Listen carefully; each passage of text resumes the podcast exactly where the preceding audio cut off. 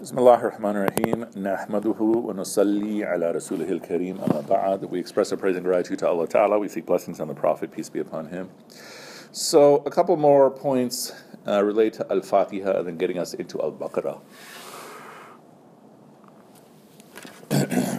when you look at Al-Fatiha who is speaking to whom so these are the words of Allah that he's revealed to the Prophet, peace be upon him, via Jibril alayhi salam, through Gabriel. And and but look at who is speaking. When we say you alone we worship, you alone we ask for help, so who's speaking? Um,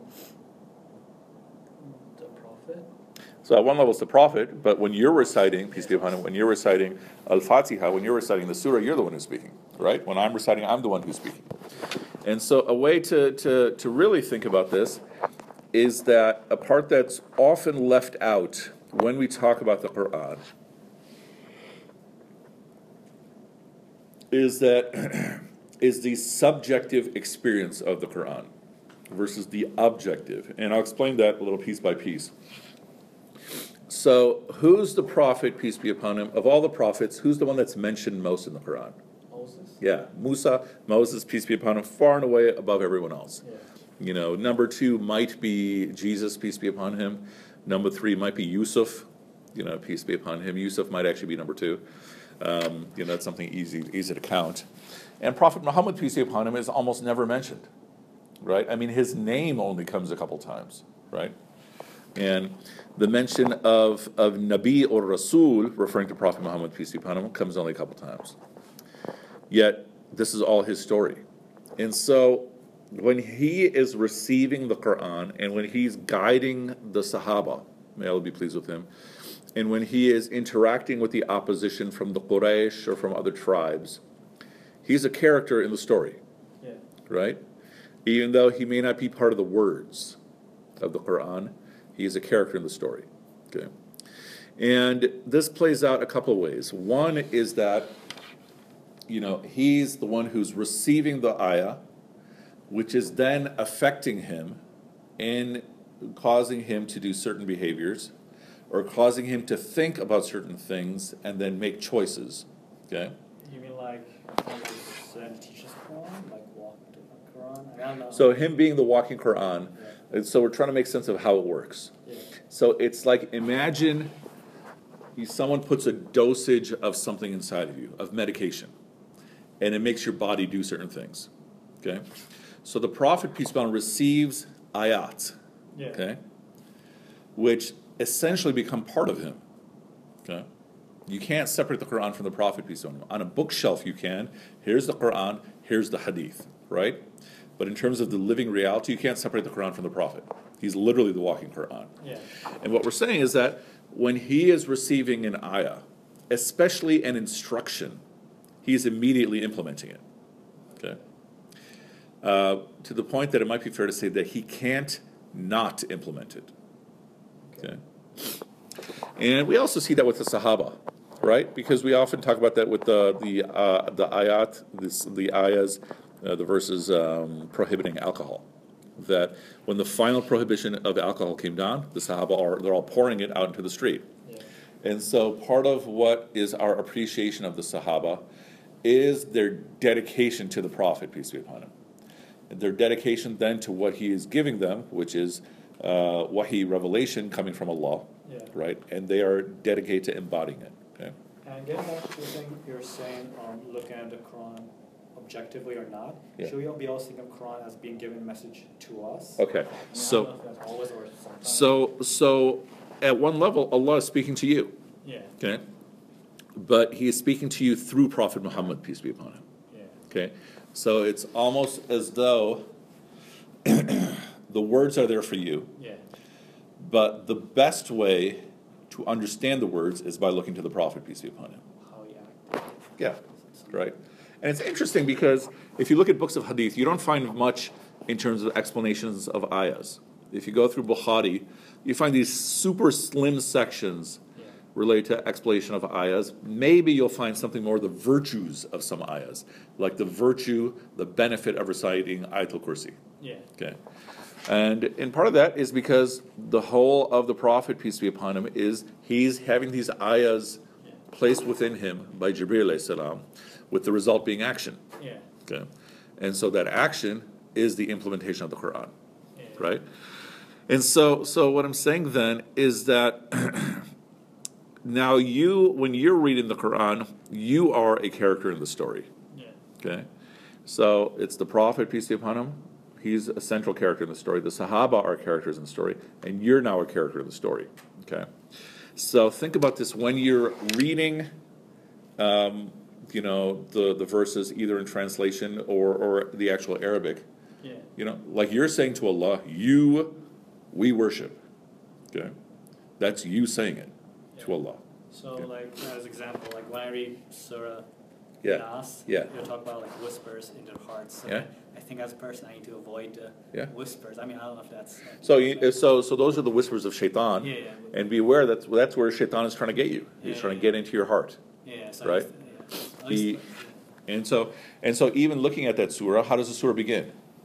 s- say I seek refuge with the Lord of the people. Yeah, so right there it's an instruction. That you are being told. At one level, the prophet, peace be upon him, is being told. And then by extension, you are being told, say the following. A'udhu bi rabbin nas, malikin nas, ilahin nas, right? Yeah. Uh, and so, so it's the same point. And another way to frame the same thing um, is that in our tradition, knowledge is to be embodied. Okay, you're supposed to live it. And the hard part is that our style of learning in our society is disembodied. Meaning, if I'm studying the history of Germany, if I'm studying the history of Christianity, if I'm studying computer science, okay, um, I'm not studying the history of Germany to become German, right? That sounds goofy. And if I'm a Muslim studying the history of Christianity, if I'm a non Christian, if I'm an atheist, agnostic, secular, if I'm studying the history of Christianity, uh, it's not being taught to me to make me Christian unless I go to a seminary. But if I go to you know Northwestern, if I go you know etc., Yeah. I'm studying the history of Christianity to have knowledge of it, Yeah. but there's nothing to embody, right? Yeah. yeah. But when you are studying an ayah, when you're studying a hadith, your goal is to live it. Is that why I remember I was reading thing about Umar bin Khattab? He'd react very slow, like, Yeah. like slowly, because he has to embody it. Yes, it took him like two decades just to finish Al Baqarah, right? Yeah, I'm gonna. That's why for me, I keep on working on Surah Nas, Surah Falaq, because you know it's like very small, but it's like very obvious that you know, I have to work on this. Yeah. So and embody it. Ah, so I'm gonna come on in. And so, so this is a very, very important point because if I, if I, if we have a room full of, of X number of Muslims, let's say twenty Yeah. Muslims, yeah, and we had every Muslim dig deep into their memory yeah, and just list out every hadith that they know, even if they just know a couple words of it. If you have a room full of 20 Muslims, we probably have, among all of them, probably about a thousand hadith. You know, just you two, okay, regardless of what level of knowledge you may think you have, um, between you two, there's probably a couple hundred hadith at least, right? It might be just a piece of a hadith, five pillars. The Prophet peace him, used to sit while while drinking while drinking water.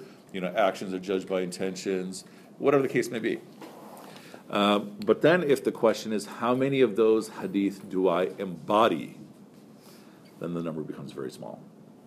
And so the goal with with knowledge of Deen is that it's more than mere reflection. Mere reflection is a big part of it, yeah, but that's what you do with like with philosophy and such. Um, that the goal is embodiment. And if a person takes that approach, that if you get just a small hadith, okay, and you start trying to practice it, um, and you make that your practice, that okay, I'm not concerned about getting more knowledge until I've gotten this nugget, and now I'm going to practice it. You're going to see yourself transform. What will otherwise happen is that year after year, you're going to go to classes, you're going to listen to lectures on YouTube and recordings and stuff, and 10 years from now, you're still the same person. And the only difference is that now you have more knowledge to clutter your thinking. Right? And so, really, really, really try to embrace this idea of embodied knowledge. Now, to take that point a step further, to some degree, all knowledge is embodied. Okay? So, if I'm studying the history of Germany, never having walked in Germany, in Germany, uh, I mean, I've been in Germany and I've studied German, but uh, if I if uh, if I'm studying the history of Germany and I've never even set foot in Germany, Yeah. uh, it is still affecting me. Knowledge is not value neutral. Every bit of knowledge that you gain, even if you don't practice it, does affect you. Okay? It's not possible for knowledge to not affect you. Just like every bite of food that you take in, every drink you take in, is affecting you, right? Um, at the very least, it's affecting you physiologically.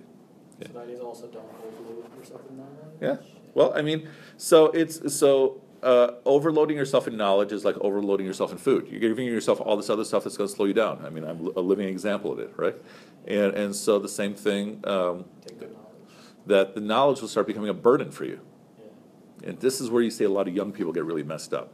And young people, I'm saying like high schoolers and younger, that they've been fed all this knowledge that they don't know how to how to negotiate, and it it strains their Islamic development to the point that it might ruin their Islamic development, right? And and so so the point being that if I'm studying chemistry, okay, uh, there's something in there that I'm embodying more than I might realize, right? That would be for you to, you know, as as chemistry expert to figure out where that would be. But a way to think about this is that if I'm a physician, Yeah. right? I mean, we all have a thousand physicians in our family. And is your dad a physician? Yeah, mashallah, close to home. And your sister's almost a physician, inshallah. Yeah. Is your mom a physician too? Okay, good. You have uh, physicians in your immediate family? Yeah. Yeah, yeah, can't escape because it's, it's, it's genetic. Yeah, yeah.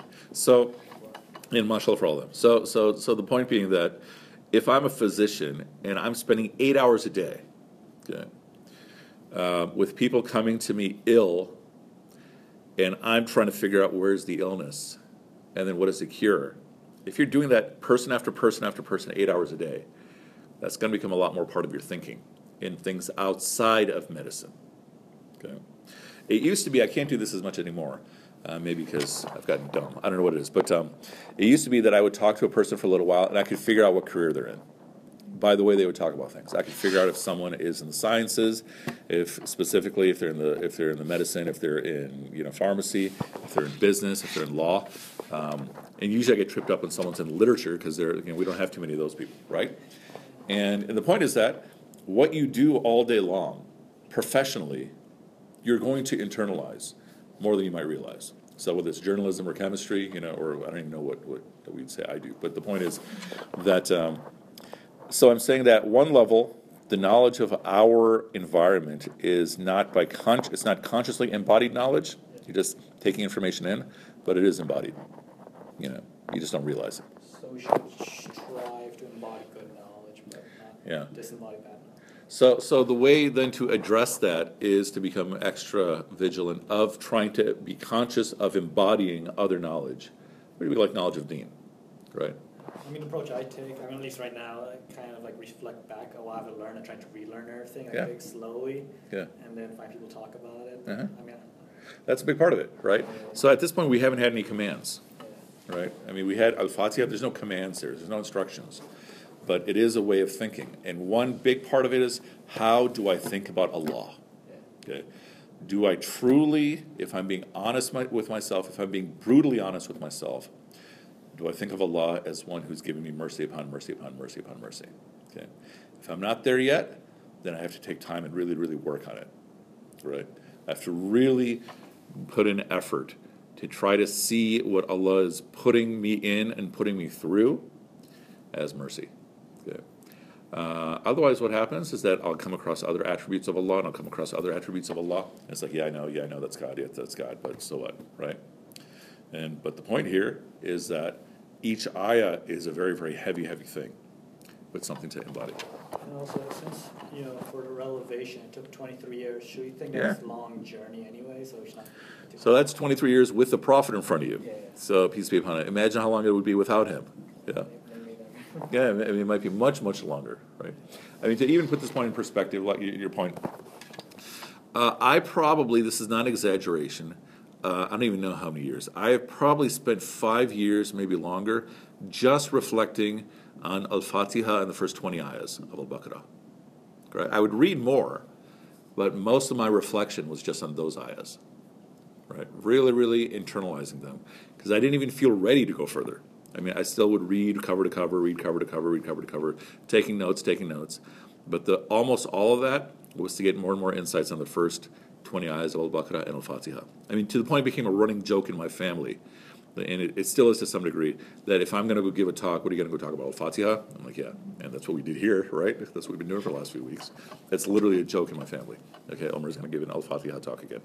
So, uh, but all this is, is basically going back to the point of embodied knowledge, which is going back to the point that the Quran is giving you, on the one hand, the world from an objective lens.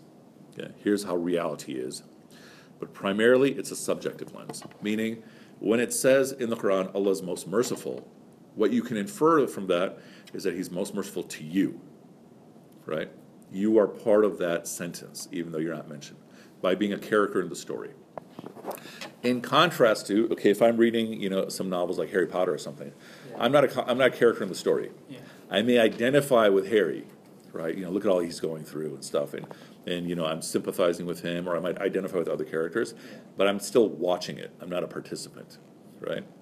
In the Quran, you're a participant in the story. You are a character in the text. So it's almost like there's a bigger novel where you're the character going through the Quran that someone else is watching. Okay. So really, really take time to internalize it. And at one point, it's a very simple point, but to, to really internalize it, it's a difficult point. Right. Um, so let's, for example, uh, look at. Let's go to Surah 12. You got a, a, something to look at? Look at yeah on the phone. Okay. Yeah. Surah Yusuf. You, you don't have it. It's going to die. Okay. Okay. Right. Okay. So.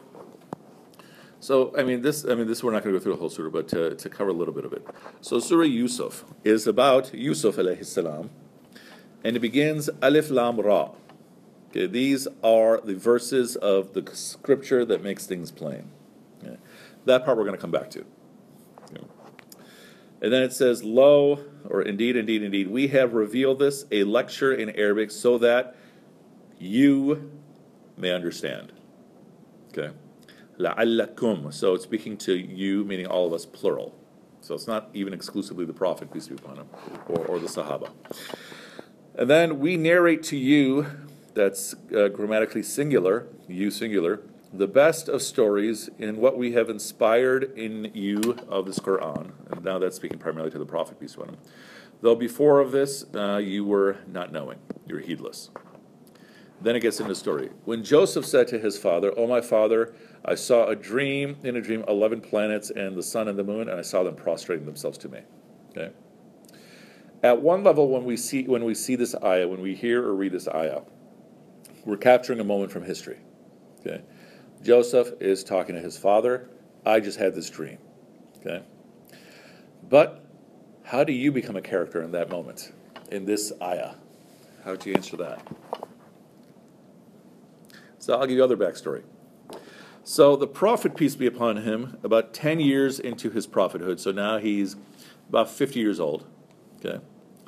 And he is he has now called everyone in Mecca to his message. Okay, everybody. And so what does he do next? Now he's going to the town next door, Taif. Okay. Now what has also just happened is that his uncle has died, who was a source of protection for him. His wife has died, who was a source of like internal support for him. And so this is also the year of sadness. Okay. So he's also hoping that somebody from Taif will give him protection.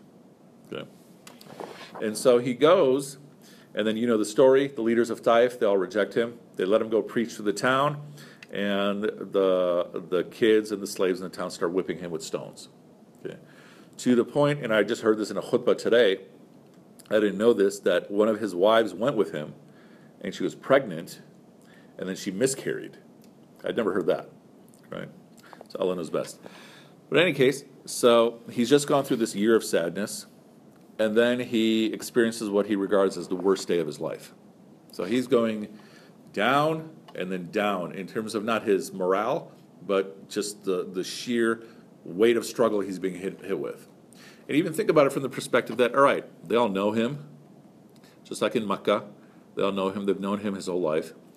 They all understand his message, and he's not even calling them to something new. He's calling them to what was their original religion before polytheism, because that Ibrahim Islam built the Kaaba. Okay? And he's calling them to something that he's convinced is better for them.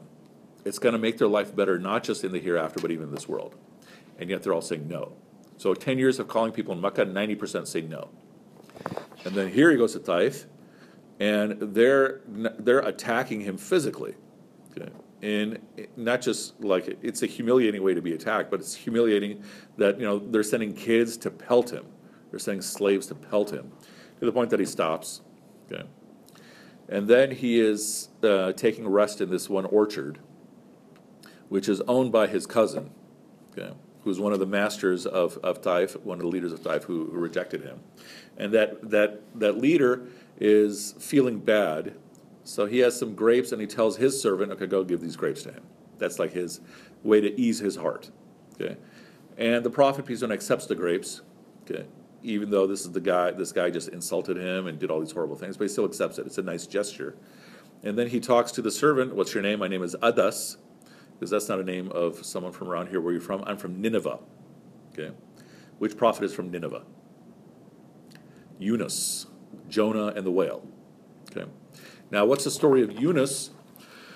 Yunus' story is that you know, he has his people, and in our language, uh, I hope I'm not being disrespectful to him. Uh, in our language, he gets fed up with his people, and he leaves them because they're just out of control.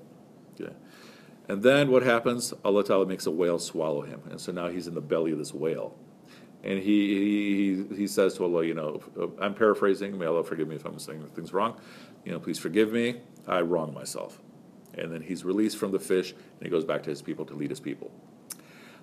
Now think about the fact that this is what the prophet, peace be upon him, is experiencing just in this casual conversation with this servant. Okay? But he's also receiving a message from God. Remember, this is what Yunus went through. Okay? And you're in a similar situation now. Okay? It, uh, you might want to just discard all these people, but Yunus alayhi salam, he made a choice that was not the best choice. Or if not go back to them yet, don't give up on them. Right? So it's not a coincidence that that the servant comes to him and then reminds him of, of Yunus. Okay. And then what else happens? Jibril salam comes to him and says, Okay, I've been given the command that if you want, I can destroy these people of Taif. They have rejected you, and there's these two mountains around Taif, I can have them collapse onto the people. The prophet says, No. Why? What does he say? And Pakistanis love this story, or uh, Desis love this story, and I'll explain why. he doesn't give up on them. Well, so he basically says, you know, if they don't believe, then maybe their kids will. Right? And then Desis love this story because then Desis say that one of the descendants, about 100 years later, is Muhammad bin Qasim, who is said to be one of the Muslims who first brings Islam to the subcontinent. I actually don't think he's one of the first because we have this is interesting. You look, you can look this up on Wikipedia. Total side point: in South South India, there's a masjid there that is said to have been built by a Sahabi. So, meaning somebody, a companion from the time of the Prophet, peace be upon him, made his way to India. If you go through the water, it doesn't actually seem like it's that far. But I mean, I'm not one who's been in the water too much.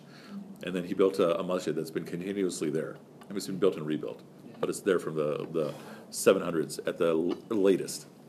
Any case, so then what happens? The Prophet, peace be upon him, is heading home, and he's saying to Allah. Wait, so why did these people love that? Like, so because they're saying this is where Islam came from. So if uh, Islam came to the subcontinent. I thought he meant like their kids would be religious. Well, meaning that the, the, the theoretically, it's as though Desis are saying that if Muhammad, if those uh, people from Taif were destroyed, then their kids never would have been born, and then Muhammad bin Qasim never would have come by, and then none of us would be Muslim today, right? Yeah, and it's a it's a nice, cute story. Yeah. Who knows? Maybe it'd be true. Maybe all of us would be some other, you know, Scientology Indian version. I don't know, right? Yeah, but imagine if like Scientology people, like you know, they start really becoming preachers, and it just spreads, right? In any case, that's totally random, right? And so, so then he is saying to Allah, you know, am I doing something wrong? You know, are you upset with me? Okay. If I'm not doing it, because every time I'm calling people, they're turning away. So if I'm not doing something wrong, then I'll just persist. If you're not upset with me, then I'll persist. And he receives Surah Yusuf. Okay. And what is the story of Surah Yusuf? This guy who has this special gift of prophecy, and his family members want to drive him out. Okay. Uh, and then, you know, they dump him to a well, and then these people find him in a well. Maybe he's going to be saved, but then they sell him to slavery. And then this person buys him, saying maybe we'll adopt him. And then, you know, his wife sees his beauty and she takes leave of her senses. She tries to seduce him. And then, uh, from there, you know, she concocts this, this bogus story about him, resulting in him going to jail.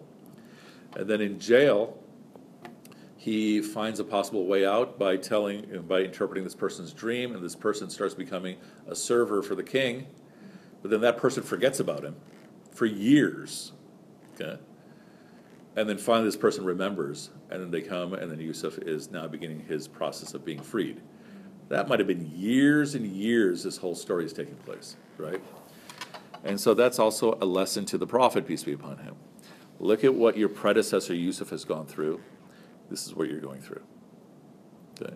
So one way the Quran is speaking to us is saying, look at all the stories of all these people who've gone before. This is what you're also going to go through.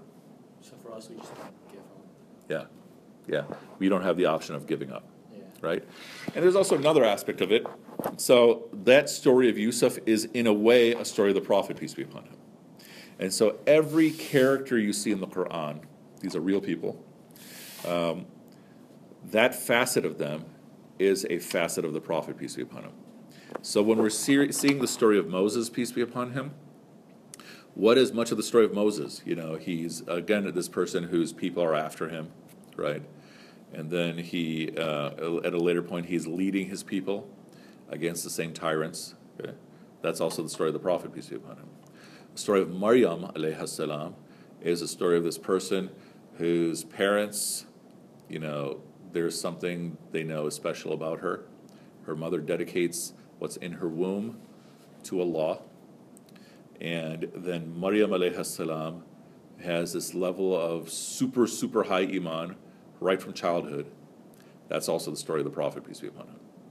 So every character you see in the Quran, every prophet you see in the Quran, every upright person you see in the Quran, I should say, you're also seeing a facet of the Prophet Muhammad, peace be upon him. So all of them are facets of Prophet Muhammad, peace be upon him, in terms of their story. Okay? So that's another way it is his story. But then for you and I, same thing, like we were mentioning a moment ago, when Allah tells me He's so merciful, my job now is to try to really actively embody and internalize the sense that Allah is so merciful.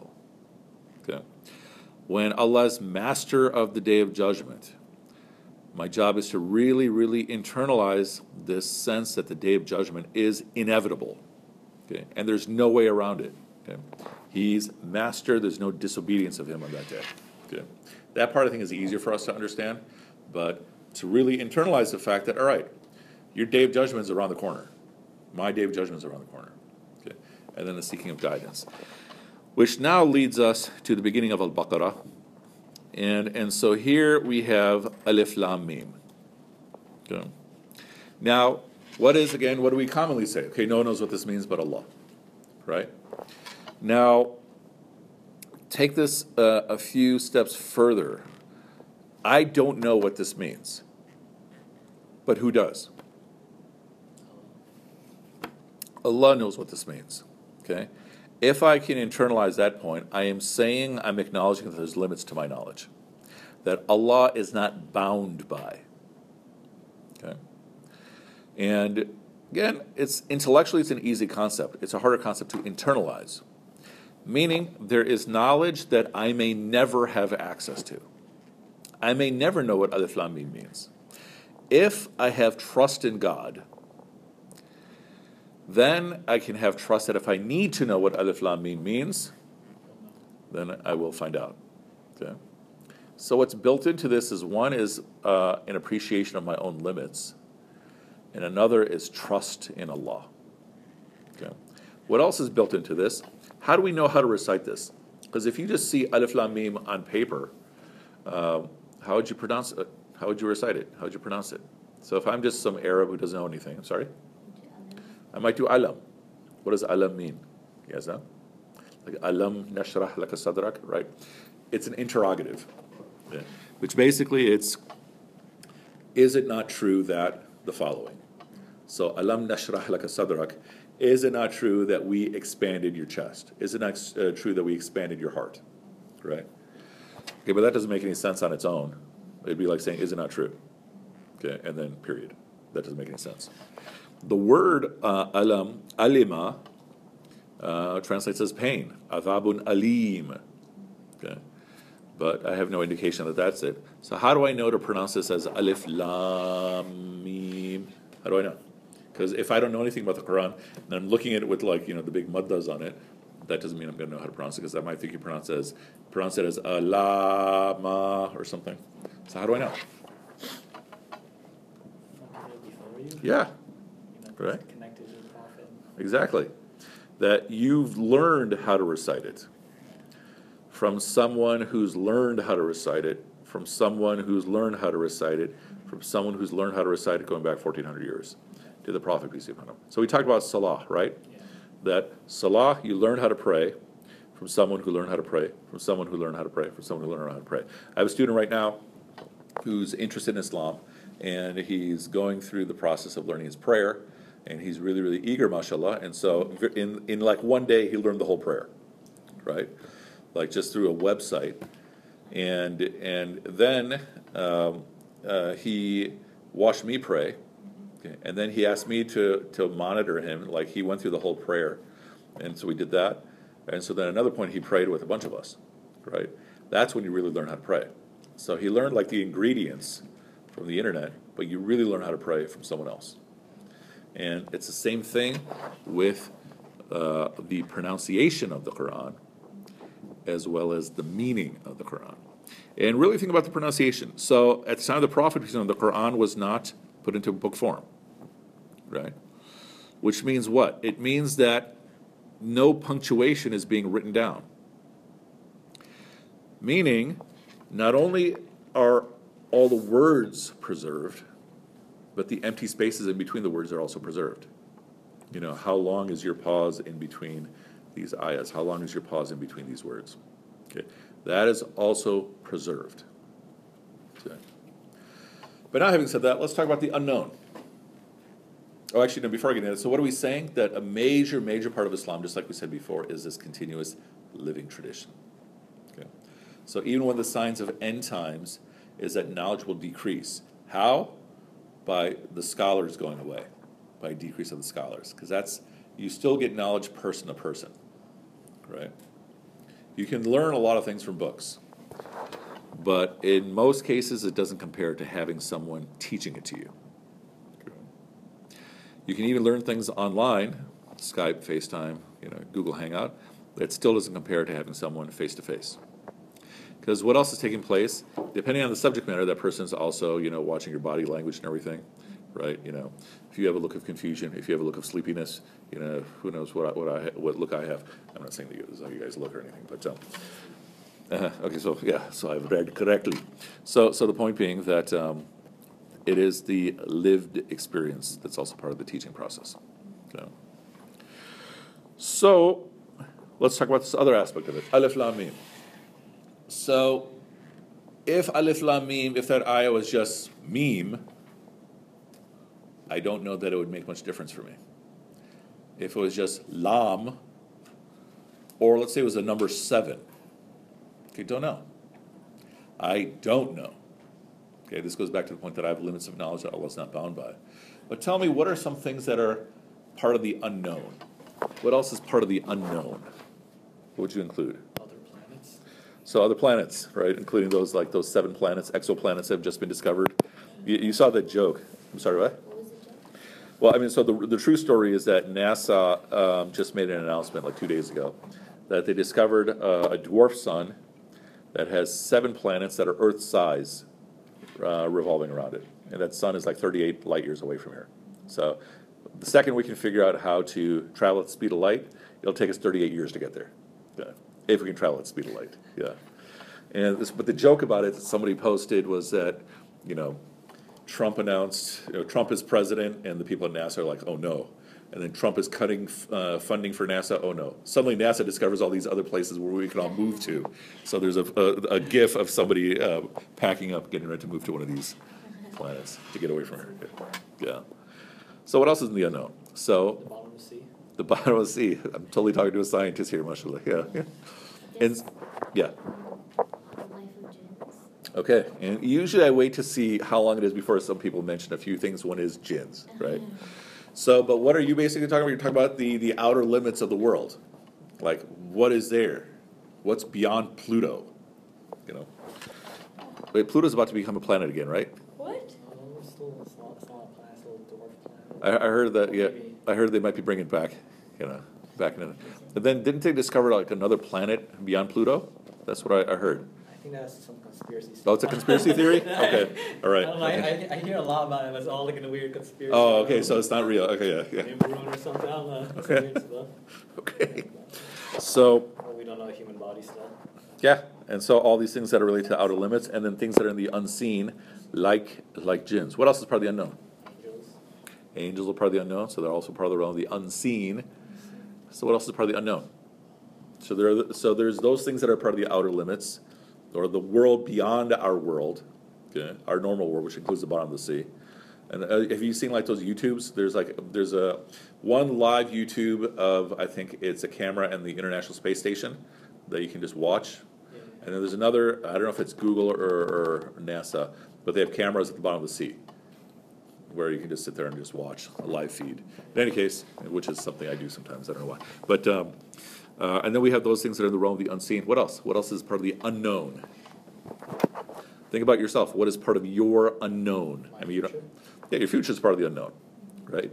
You may have ideas, but I mean, I can say from my own experience, life, you know, mashallah, over 45 years. How old are your folks? Older? Twenty-four. Your parents are 24? No, I, I thought, I thought about me. No, no, how old are your folks? Your parents? Oh, like sixty? Okay, so they're way older. How old are your parents? Late forties and fifties. Okay, so your parents are more close-ish to my age, yeah. So I'd have to call them like Bhai and Baji and all that stuff, right? Yeah. Okay, so so the point being that um, over living, you know, mashallah, for 45 years, yeah, 45 years, um, I can say that repeatedly, I can't tell you where I'm going to be five years from now. Look at any moment of my life, except you know, like grade school through high school. Um, I can't tell you where I'll be in five years. Like my life has kept taking unexpected turns Yeah. right? Like big unexpected turns. And so I don't know where I'll be when I'm 50, inshallah, if I live to be 50, but I don't know where I'll be, right? So that's part of the unknown. What else is part of the unknown?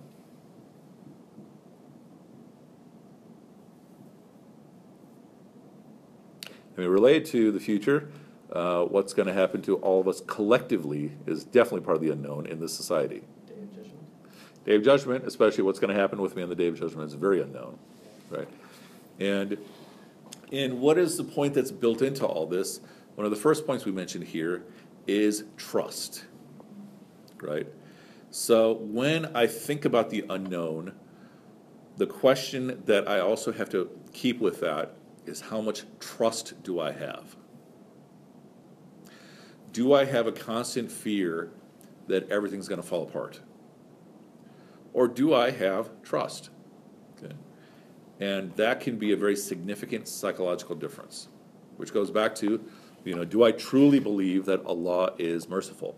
If I truly believe that Allah is merciful, then that means my default for my future should be that my future is still good.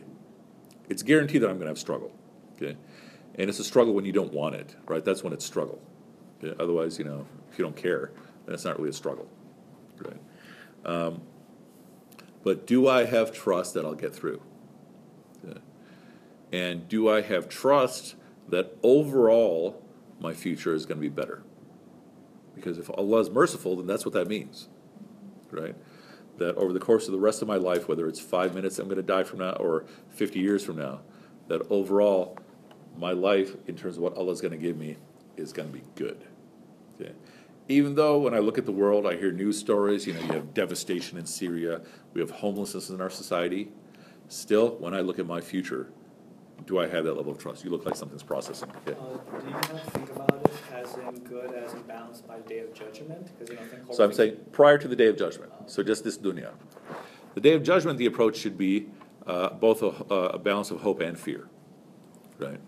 Um, but for dunya, in terms of what Allah has in store for me, is my default uh, in dealing with the unknown positive? Yeah. And that's a conscious choice I have to make yeah, if I don't have that. A lot of people don't have that. So more in how you view how life gives you. Yeah, because this goes back to one of our first points, right? What I think of Allah will inform what uh, I interpret in terms of what happens in my life, which then means what I think of Allah informs how I see my future. It doesn't mean that it's an easy future, because Allah also promises difficulty. You know, do not think you're not going to be able to, you know, make it through or get to paradise without going through what people before you have gone through, right? Or do these people think that they're going to go through go to paradise without being tested, right? So it's a guarantee you're going to be tested, but even take time, you know, uh, outside of this class to say, do you honestly, can you honestly say that about yourself?